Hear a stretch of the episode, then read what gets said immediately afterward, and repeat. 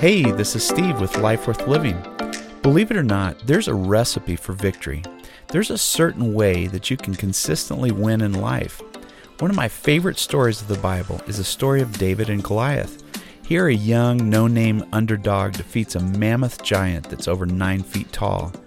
There are tons of lessons to learn in this story about victory, and I'm so excited to share them with you. Interestingly, a lot of them are counterintuitive and might even shock you. Here's some of them.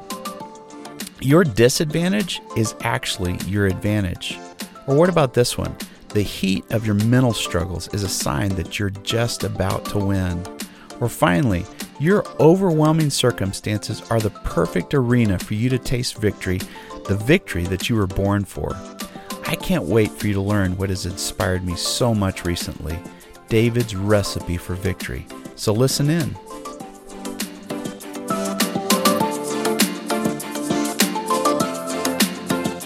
And so we're going to study David's recipe for victory by looking at the story of David and Goliath. So we're going to be looking at First Samuel seventeen. And I'm going to read kind of verse by verse, as we tend to do, and share with you David's recipe for victory. And so we're going to start in First Samuel seventeen. Here goes verse one. Now the Phil- Philistines, I almost called them the Philippines, my goodness. The Philistines gathered their forces for war, for war, all right? And assembled at Succoth there in Judah. They pitched Uh, camp at Ephes-Daman, and probably not pronouncing these right, between Succoth and Azekah. And so, before we get too deep into this, let me tell you something. You can't have victory without the threat of danger. If you want to have victory, you're going to have to have something to fight to win over. To be victorious, you have to have something to beat. Either cancer, divorce, a phobia, a lack of income, or an imminent loss of security. You have to have something to beat, a threat of danger. Don't look for the danger. Believe me, you've got plenty of dangers already facing you. So go ahead and begin to take advantage of the dangers that are threatening your security, your life, your family, and begin to realize this is part of my recipe for victory. Let's read on in verse two. Saul and the Israelites assembled and camped in the valley of Elah and drew up their battle lines to meet the Philistines. The Philistines occupied one side of the hill and the Israelites the other, with the valley between them. Can you picture this? Two hills, a valley between the two hills, and two armies standing on each on each hill, facing each other with this valley in between them. Let me tell you what, victory is around the corner when the battle lines are drawn. Your victory is right around the corner when the battle lines are drawn and your enemy is right across the valley. Your enemy is so close to you that you can hear him. You can see the aggressive look on his face, and you can even sense his evil intentions towards you. That's when you know victory's right around the corner. So this champion named Goliath, who was from Gath, came out of the Philistine camp. His height was six cubits and a span. That's ex- thought to be nine feet, nine inches tall. Now, some of the tallest N B A players are over seven feet tall, but they don't, they don't even approach eight feet. This guy was almost ten feet tall. And he wasn't just some string bean kind of guy, because as you learn what he was carrying and what he was wearing, this guy was a mammoth of a giant. He had a bronze helmet on his head and wore a coat of scaled armor of bronze weighing five hundred shekels. That's thought to be one hundred twenty-five pounds. Can you imagine what you were wearing to, to, to make you weigh another one hundred twenty-five pounds? On his legs he wore bronze bronze greaves and a bronze javelin that was swung on his back. His spear shaft was like a weaver's rod, and its iron point weighed six hundred shekels. That's fifteen hundred pounds. Excuse me, fifteen pounds, not fifteen hundred. fifteen pounds, okay? That's that's that's the point on his spear, was fifteen pounds. Can you imagine him hurling that at you and pinning you against the wall? This guy was a brute freak of nature. His shield bearer went out ahead of him.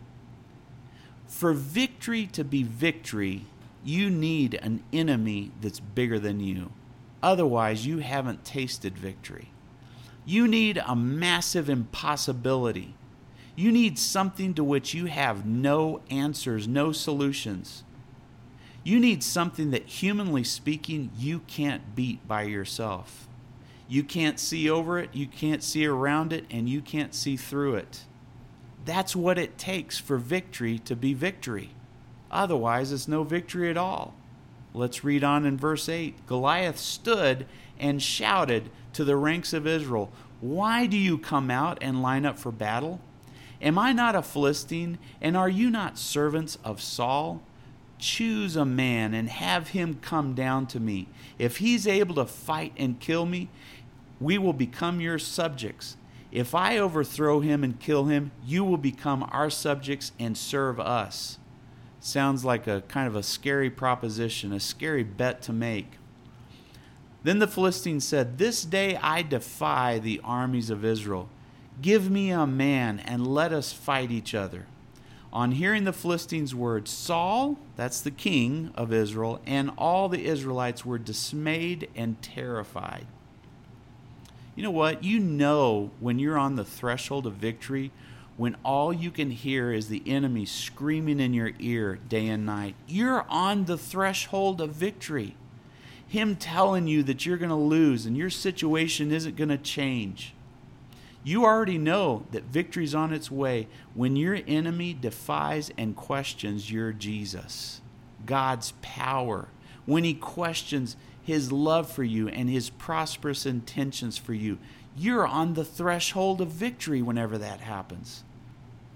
In verse twelve, now David was a son of an Ephrathite named Jesse, who was from Bethel in Judah. Jesse had eight sons, and in Saul's time he was very old. Jesse's three oldest sons had followed Saul to war. The firstborn was Eliab, and the second was Abinadab, and the third was Shammah. David was the youngest. Now key in on that. The youngest brother, the, the smallest brother. The three oldest brothers, though, they followed Saul, but David went back and forth from Saul to tend his father's sheep in Bethlehem. You know that victory is ripe for you when you're the youngest, the smallest, the most insignificant, the most obscure, the no-name with no uh, with no responsibilities that will get you anywhere in this life. Your victory is ripe. I think back of Zerubbabel, uh, where in the, in the word where it's spoken of Zerubbabel, who has despised the day of small beginnings. Praise God, your victory is ripe when nobody knows who you are. Well, in verse sixteen it says, uh, for forty days the Philistine came forward every morning and every evening and took his stand and basically yelled out the same threats, the same thing that he had said the day before. For forty days. Can you imagine sitting on the hill and knowing what's going to happen every morning, every evening? This guy is going to come out and yell his threats at me. Well, victory is yours when you hear your circumstances taunt you every morning when you wake up and drag you down throughout the day as you as you're virtually incapacitated, when you're plagued with worry, so much so that you can't even sleep at night. Let me tell you what, victory is yours. These are signs that victory is yours. Verse seventeen, now Jesse said to his uh, son David, "Take an ephah," that's about thirty-six pounds of roasted grain, "and these ten loaves of bread for your brothers, and hurry to their camp. Take along these ten cheeses to the commander of their unit, and see how your brothers are doing, and please bring back some assurance from them." David's dad wanted to hear some good news, for crying out loud. How many of us have gone to the doctor just hoping to hear some good news? Hoping that the test results were going to be okay. Just, just give me some good news, please, for crying out loud. Give me some encouragement. Verse nineteen, there with Saul and all the men in Israel in the valley of Elah, fighting against the Philistines. You know what? Victory is sure for you when everyone is asking you for some glimpse of good news. You see, you're asking others for good news. It's time for you to start giving others the good news yourself. Start spreading the victory before you see the victory. You know, you may not be able to give them anything, but you know inside your God is powerful. You know he holds victory in store for the righteous. You know that he's, as long as you keep your God before you and he's at your right hand, you will not be defeated. You will not be harmed. Praise God. People who don't have much hope are going to start surrounding you and asking you for a glimmer of hope. Be a fountain of hope to those around you. And here's what you need to do. For this to happen, stop looking to the doctor to give you good news. Stop looking for that lucky break that you've been hoping for, and begin to receive, receive, receive from the Lord. He is all you need. That's why the Apostle Paul said, his grace is sufficient for me. That's all I need. So get up in the morning, receive from God. Be like Daniel. Get in in the afternoon, get with God and receive from him again. And then in the evening, get from get with God again and receive, receive. Whenever you do this, his word will begin to spring out of you like a well, like a spring of water, and will begin to give hope and victory to those around you. You don't need to see victory in order to have victory. How about that? John seven thirty-eight says, whoever believes in me, as the scripture has said, rivers of living water will flow from within them. John seven thirty-eight. I tell you what, hashtag be a fountain. You know what? Do something, receive from God, and start flowing and producing victory for everybody around you, including yourself. Well, early the next morning, David left the flock in the care of the shepherd, loaded up, and set out as Jesse, his father, directed. He reached the camp as the army was going out to its battle position, shouting the war cry. Have you ever shouted a war cry but not really felt it? You tried to convince yourself that things were going to be okay, but you weren't really sure. You didn't really believe it. But just to put on a good face, just to show that you were maybe stronger on the outside than you are on the inside, you shouted the war cry. That's what this army was doing. In verse twenty-one, Israel and the Philistines were drawing up their lines, facing each other. David left his things with the keeper of the supplies and ran to the battle lines. I love David, man. A recipe for victory. He ran to the battle lines, this little squirt. He was... It, we find out he was just a teenager. He was just growing out of his out of being a boy. He runs to the battle line and asks his brothers how they were. As he was talking to them, Goliath, this nine-foot giant, the Philistine, the champion from Gath, steps out from his lines and shouts his usual defiance. And David heard it. Oh, there's not there's nothing like hearing the lie, the threat of the devil, as he peers down at you for the first time. David gets his first taste of this, this lying giant, this threatening giant. Whenever the Israelites saw the man, they all fled from him in great fear. Now, I want you to picture this. The Bible doesn't tell us this necessarily happened, but I believe it did. I believe all of Israel ran away, and David stood there entranced, looking at this huge giant out there in the midst of the valley, staring, completely lost in amazement at how huge this evil giant was. I'll tell you what, that's what fearlessness does to you. You stand there when everybody else runs away. Victory is in the air when everybody runs away terrified, and you're left there awestruck and entranced by the size of this enemy, but all the while thinking, my God is bigger. My God is greater. This guy might be huge. This enemy might be impossible. I might be facing the toughest challenge of my life. But you know what? I sense the Holy Spirit rising up within me, and I'm just not scared of this guy. I'm not scared of him.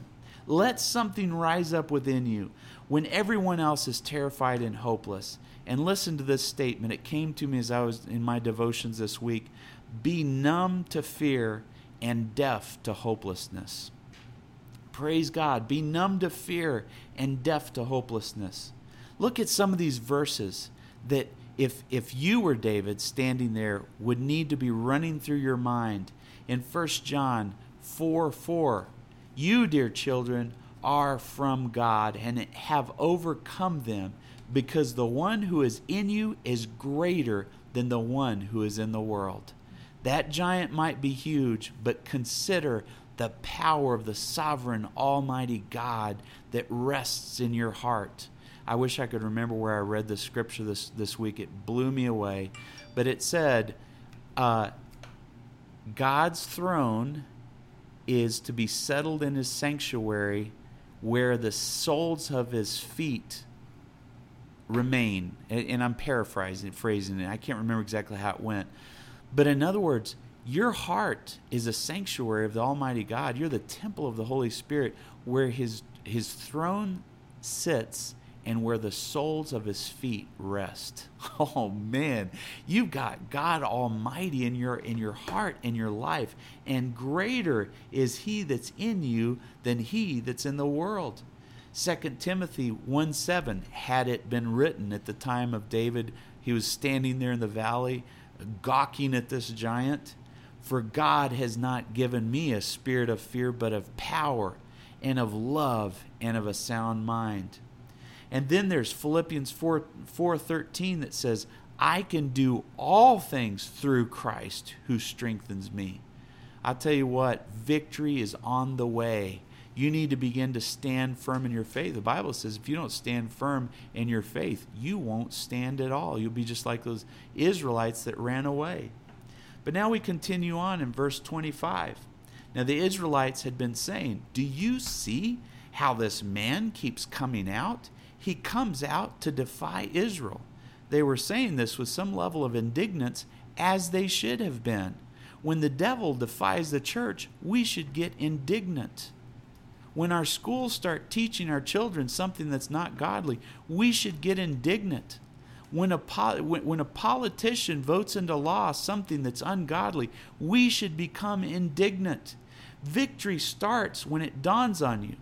Uh, when you begin to have this question, why does this mighty giant just talk and never act? He's been coming out for forty days and all he's doing is mouthing off. He's not taking any action. Is it possible that this giant is actually scared of something inside of me? And that's why all he does is just constantly yell in my ear? Is his primary strength in his mouth and nothing else? Could he actually be taken down? Is it possible that my God is stronger than he is, and God's spirit, spirit could silence him forever so that I don't ever have to listen to him again? You know that victory is on its way when you start wondering about these things and becoming curious about, you know what, I think the biggest power the devil has is his mouth. All he does is talk and lie and threaten. Well, it read on, we read on in verse twenty-five, the king will give great wealth to the man who kills him. He will also give him his daughter in marriage and will exempt his family from taxes in Israel. How would be that that be like? You never have to pay another penny of taxes if you take down this giant. Well, David asked the men standing near him, what will be done for the man who kills this Philistine and removes this disgrace from Israel? Look at how David's talking. He's talking like a victor, not like a victim. Who is this Philistine that he should defy the armies of the living God? That's how David saw things. He, he saw things a little bit differently, and victory becomes real when you finally start making plans to attack your enemy, because you realize your enemy is actually God's enemy even more. You tell yourself, I'm not a victim of this loudmouth, and greater is he that's in me than he that's in the world. This battle is not even mine. This battle is the Lord's. You begin to see your enemy as a disgrace to you, to your family, to your future, to your country, to your city, to those that you love, to the body of believers, and something begins to rise up in you. You decide to make war against your enemy. And you start catching glimpses of spiritual aggression. Amen. We need to become spiritually aggressive. Look at some of these verses that will spark spiritual aggression in you. Isaiah forty-three, verse two, when you pass through the waters, I will be with you. When you pass through the rivers, they will not sweep over you. When you walk through the fire, you will not be burned. The flames will not set you ablaze. That's in Isaiah forty-three, verse two. Hey, that almost sounds like Superman talk. All right? Nothing is going to harm me because I belong to the Lord. And if nothing's going to harm me, I may as well start making some damage to the kingdom of darkness in this world. Or you look at Isaiah fifty-four, verses fourteen through fifteen. This will cause you some spiritual aggression. In righteousness you will be established. Tyranny will be far from you. You will have nothing to fear. Terror will be far removed. It will not come near you. If anyone does attack you, it will not be my doing. Whoever attacks you will surrender to you. That's Isaiah fifty-four, verses fourteen through fifteen. These are some scriptures, along with hundreds, maybe thousands of other scriptures that produces spiritual aggression. You won't be victorious until you start being spiritually aggressive. We'll talk a little bit more about what spiritual aggression looks like here in just a second. But back to our story with David in verse twenty-seven. They repeated back to David what they'd been saying and told him, this is what will be done for the man who kills the giant. Then Eliab, David's oldest brother, heard him speaking with the men, and he burned with anger and asked, why have you come down here? And with whom did you leave those few sheep in the wilderness? I know how conceited you are and how wicked your heart is. You came down only to watch the battle. David said, now what have I done? Can't I even speak? And look what he did. And then he turned away. I'll tell you what, when your naysayers start telling you you're never going to win, when your doctor says you're incurable, you need medication the rest of your life, turn away. Turn away. I'm not telling you not to take your medication, not to go to the doctor, but I'm saying listen to God. Listen to the voice of victory and stop listening to the naysayers. Stop listening to people who don't believe in you. Extinguish negativity with godly positivity. Po- godly positivity. There'll be those who even question your motives. Look at David's brother saying he was conceited. Don't worry about those guys. Those guys could make, make you victorious anyways. Only God is going to bring victory in your life. So David turned away to someone else and brought up the same matter, and the men answered him as before. You know what? If victory was easy, everybody would be victorious.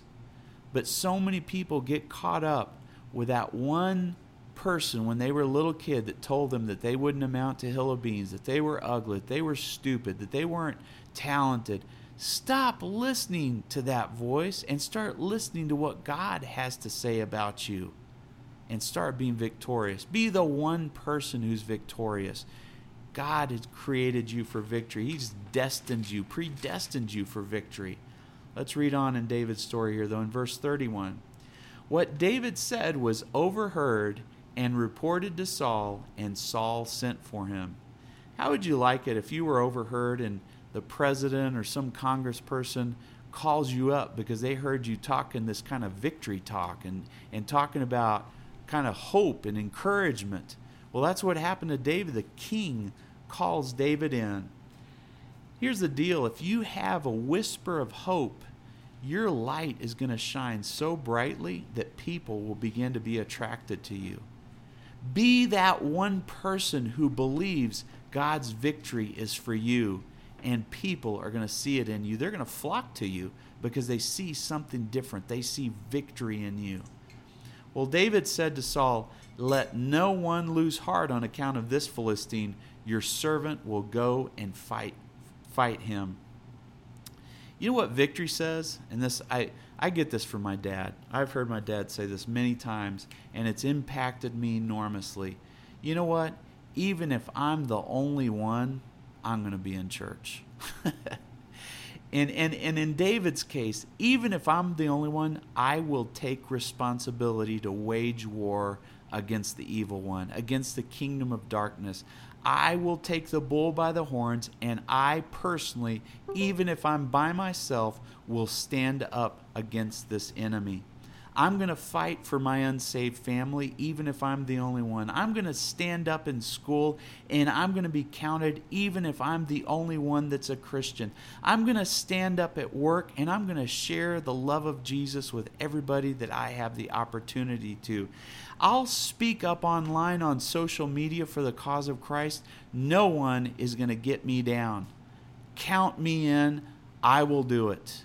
I will be the one, even if I'm the only one.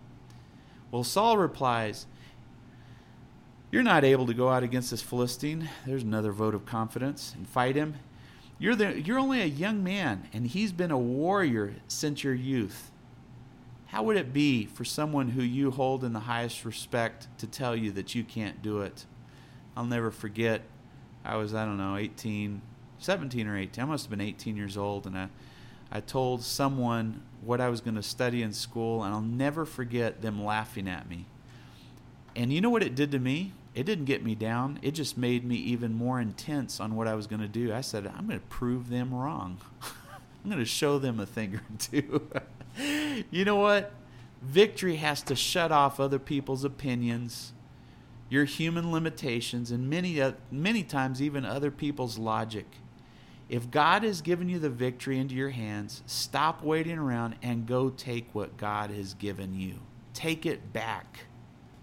But David said to Saul, don't you like that? David didn't say, well, you know what? Maybe you're right. Maybe I can't do it. Maybe oh, I'm so sorry. I'm wasting your time.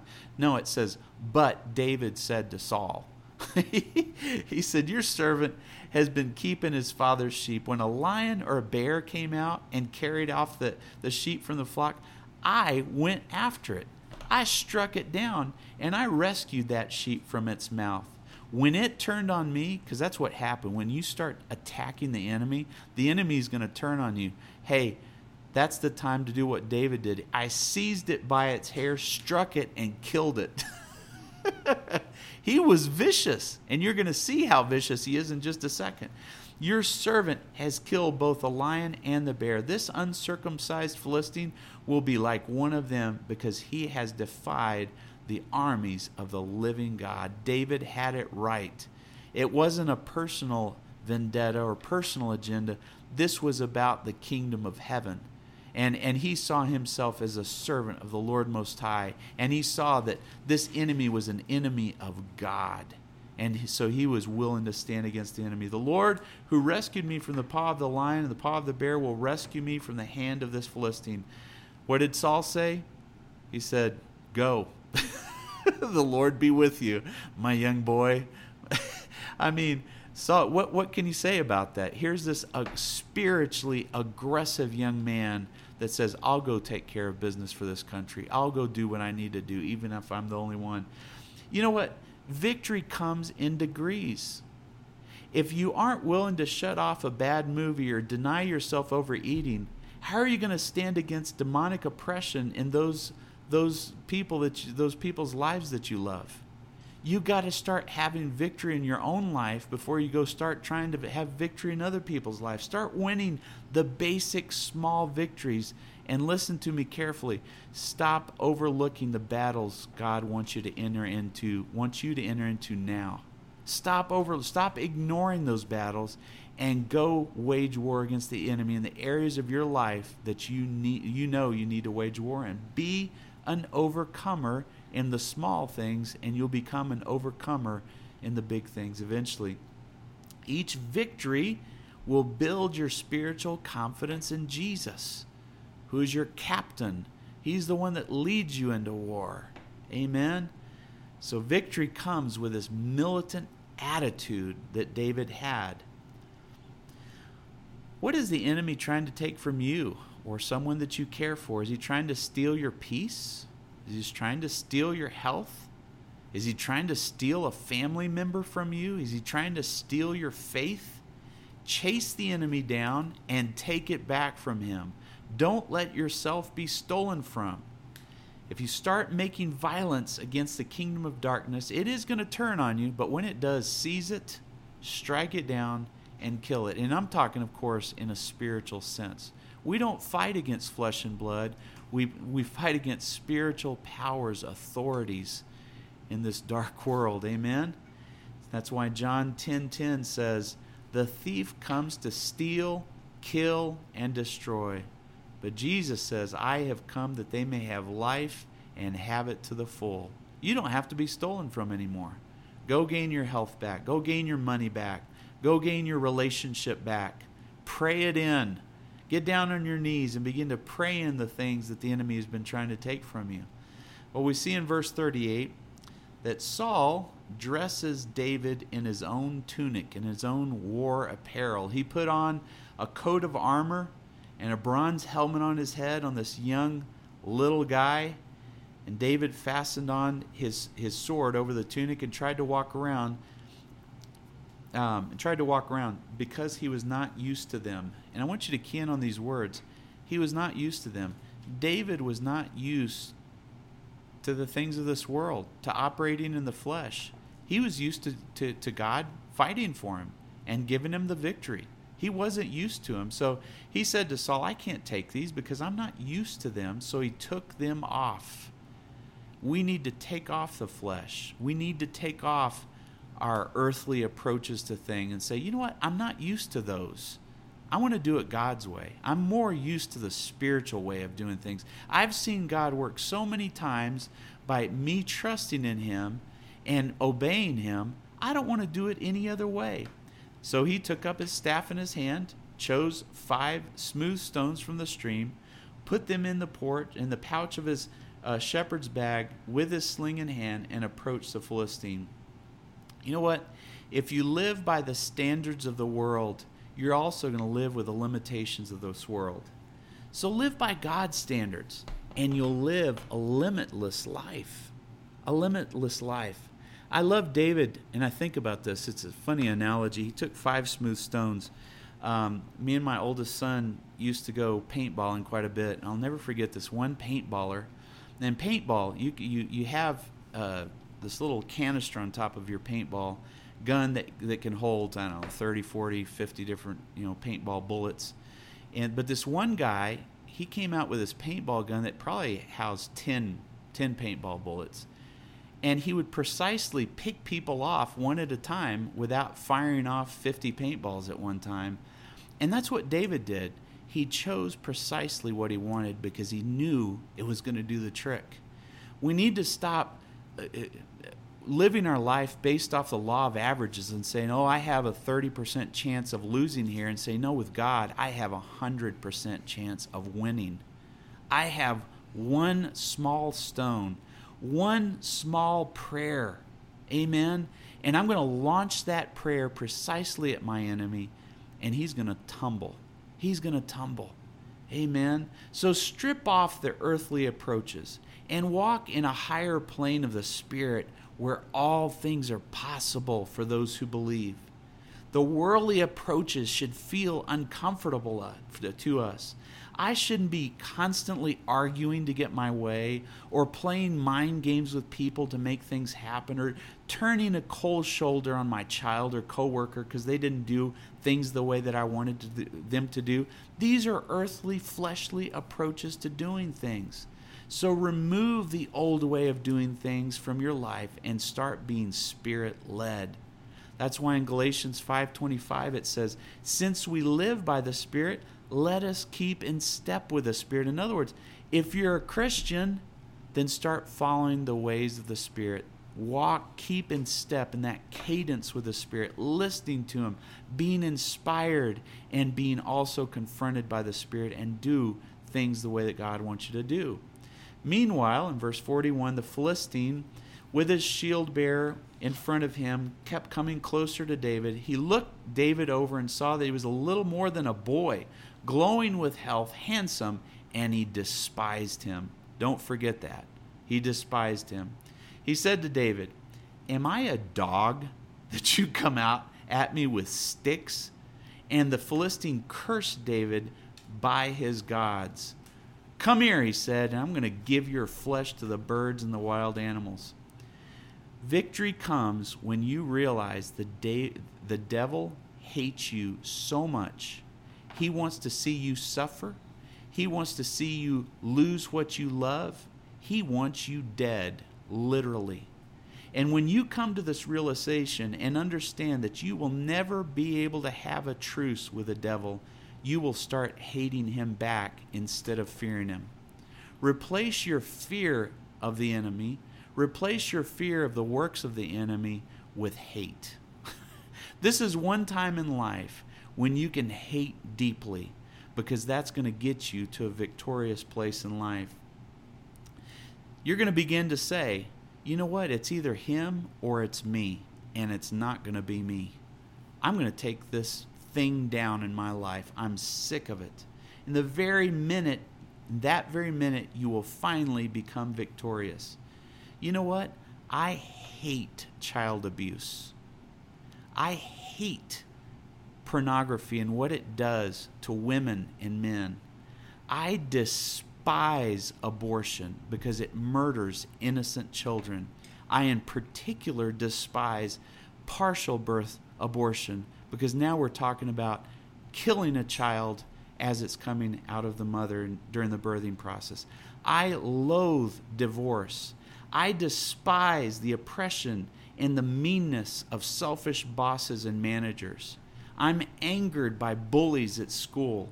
I hate the hopelessness of sickness and the handicap and the injuries that, that, that bring on this hopelessness. I hate homelessness.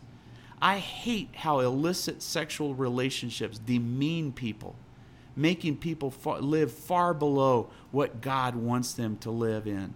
We all know that sex was God's idea and intended for marriage between a man and a woman. I hate anything else because it destroys people's lives. So take up the torch with this holy hatred that I'm referring to and become victorious for the kingdom of heaven. Notice, in nothing that I said did I say I hate people. God has called us to love people.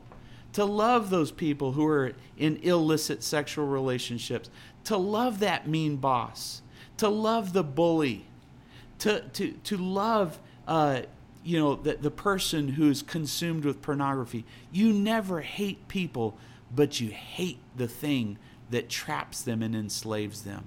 A holy hatred starts the road to victory. That's why in Romans twelve nine it says, hate what is evil and cling to what is good.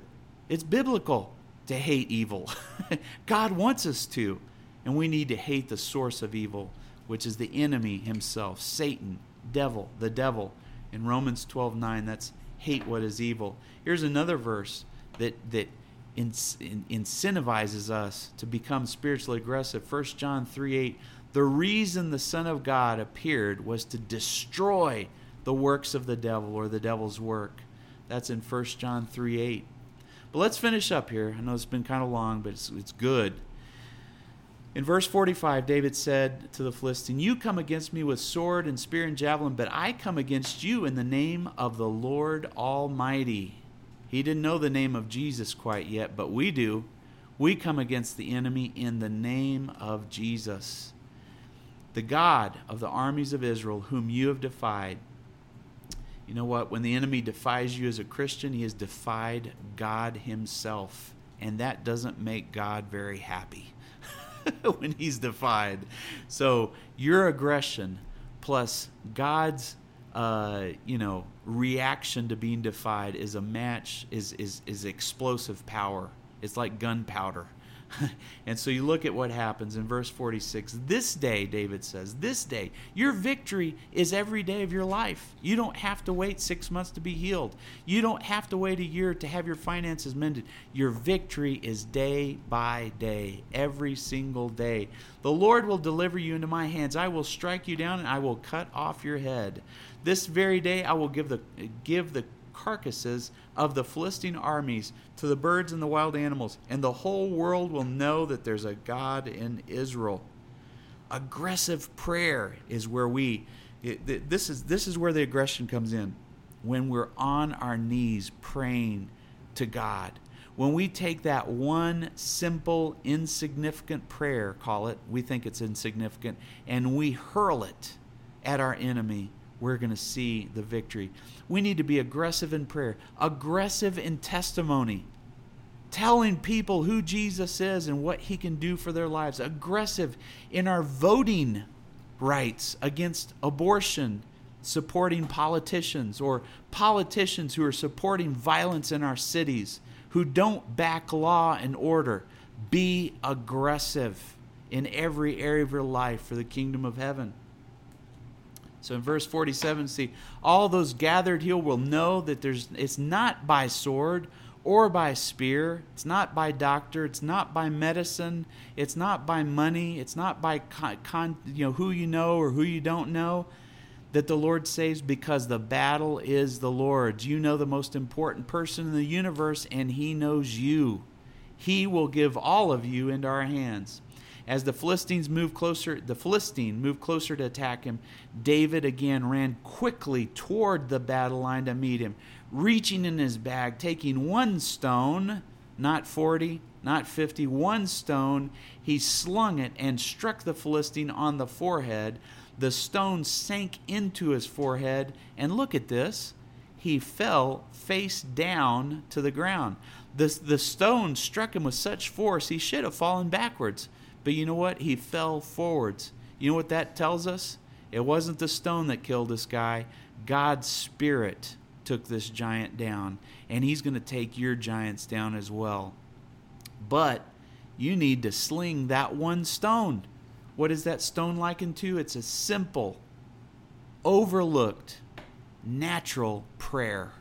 One little powerful prayer can do the trick. And God will bring your giant down.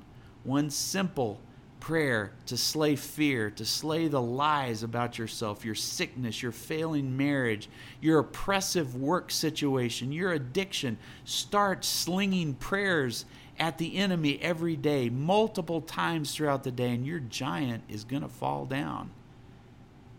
So David triumphed. There's another word for victory. He triumphed over the Philistine with a stone, a sling and a stone, without sword, a sword in his hand. He struck down the Philistine and killed him. You know what? Let me kind of close with this. Your enemy has an identity, and you need to begin to give your enemy a name. Otherwise, he's faceless, he's nameless, and he's hard to fight as a result of this. But when you know your enemy's name is Goliath, you know what you're fighting. What is your what is your enemy? It might be a fear, a worry, a phobia. Your enemy's name might be panic attacks at night. Give your enemy a name. It might be pain. You might be going through intense pain. That's your enemy. It might be isolation or loneliness or lust or joblessness or hopelessness or cancer, whatever disease. Or it might be a love of money or a love of men's praise or a, a excessive video game playing. Give your enemy a name and begin to hurl prayers at your enemy until your giant falls. David stood over him. He took the Philistine's sword. Cover your little kid's ears right now. He drew the sword and he killed him, and he cut the head off of his giant with a sword. When the Philistines saw their hero dead, they turned and ran. That's what victory does. It's domino effect. One victory leads to everybody's victory. So you may as well be the one to get the victory. Verse fifty-two, then the men of Israel and the Judah surged forward with a shout. They pursued the Philistines to the entrance of Gath and to the gates of Ekron. Those were the two Philistine cities. Their dead were strewn all along. Uh, Israelites returned from chasing the Philistines. They plundered their camp, and one person's victory resulted in thousands of other people's victory as well. David, uh, I won't read the last couple of, uh, of verses here, but just tell you, Saul asks his, his right-hand man, Abner, he says, who is that kid? What? What's his name? Where did he come from? And Abner turns around and says, for the life of me, I have no idea, Your Majesty. I don't know who he is. As soon as David returned from killing the Philistine, Abner took him and brought him before Saul. And I want you to get, this is a graphic picture, but I want you to get this image. David is standing there holding the Philistine's head, probably by the hair. It's probably a bloody affair. And you think, Steve, what on earth does this have to do with anything in my life? Well, how would you like to be holding the head of your cancer? How would you like to be holding the head of your fear, of your loneliness, of your depression, of your hopelessness, of your lust? It's dead, and you're holding its head, as gruesome as that sounds. How would you like to be holding the head of your sleepless nights? And now you sleep a wonderful eight hours a night without interruption. How would you like to be holding that? Praise God. Well, Saul asks, uh, whose son are you, young man? David answered, and I love his answer, I'm the son of your servant Jesse of Bethlehem. And what, what David was saying is, I am the youngest son of a nobody, and yet I'm standing here before you victorious. That's what David was saying. And you, my friend, can do the same thing with God's help. He's looking for nobodies. He's looking for no names. He's looking for people who've been pinned down for years by their enemies, not realizing they can gain victory in an instant over their enemies. Let's pray. Lord Jesus, we just thank you, Heavenly Father, God, for these incredible, insane examples that you give us in the Bible of men and women who won their victories and showed us how we can win our victories as well. I thank you, Heavenly Father. Lord Jesus, we want to be a victorious individual, a victorious people, group of people, Lord God, victorious over all the things that I've mentioned, fear, pain, sickness, uh, income restrictions, Lord God, Lord, uh, all the things that plague us. We want to be victorious, and you know what? You want us to be victorious as well. That's amazing, Lord Jesus. So I thank you, God, for this wonderful example. And I want to pause here for anybody who's listening now or later. How would you like to be victorious, and what does it take to be victorious? Well, it's one simple thing. Jesus needs to be the Lord of your life. He wants to come into your heart, into your minds, into your thoughts, into your purposes, into your, into your future. He wants to be your all in all. He created you. He loves you. He gave his own life to save you. How could you turn him down? It's it's like the best thing ever to have Jesus in your life. And if that's the case, I want to lead you in a prayer where you can invite Jesus, because the Bible says that he stands at the door in, in, of your heart, of your life, and he knocks. And it says that if any man, any woman opens that door, that Jesus will come in to your heart and live in your life. And boy, nothing will ever be the same. Your addictions will lose their power. Your, your arguing with your spouse will lose its power. Your, your parenting will get better. Your relationship with your work, things get better. Don't get me wrong. You, you, you have troubles. You have trials. But Jesus is there to help you from that point forward. So, so pray this prayer with me if you'd like. This prayer of inviting Jesus into your heart. Lord Jesus, you can repeat it after me there in your room, your living room, wherever you're at, in your car. Lord Jesus, I pray that you would come into my heart. I open wide the door of my heart for you to come in and change my life. Lord, reorganize my life. Lord, fix the messes that I've created. Lord, begin to guide me and give me wisdom so that I don't create those same messes again. Jesus, I make you master. I make you Lord. I, I ask for your salvation. Rescue me. Lord, rescue my life. I, I'm desperate for you right now, Jesus. And I thank you, God. Come in and, and bring the joy and the peace and the happiness and the hope. I need hope, Jesus. Lord, bring all of those wonderful things into my life with you, because you are all of those things. You are love. You are hope. You are peace, Lord Jesus. So come into my life, and I thank you, Heavenly Father, for it. In your name I pray. Amen.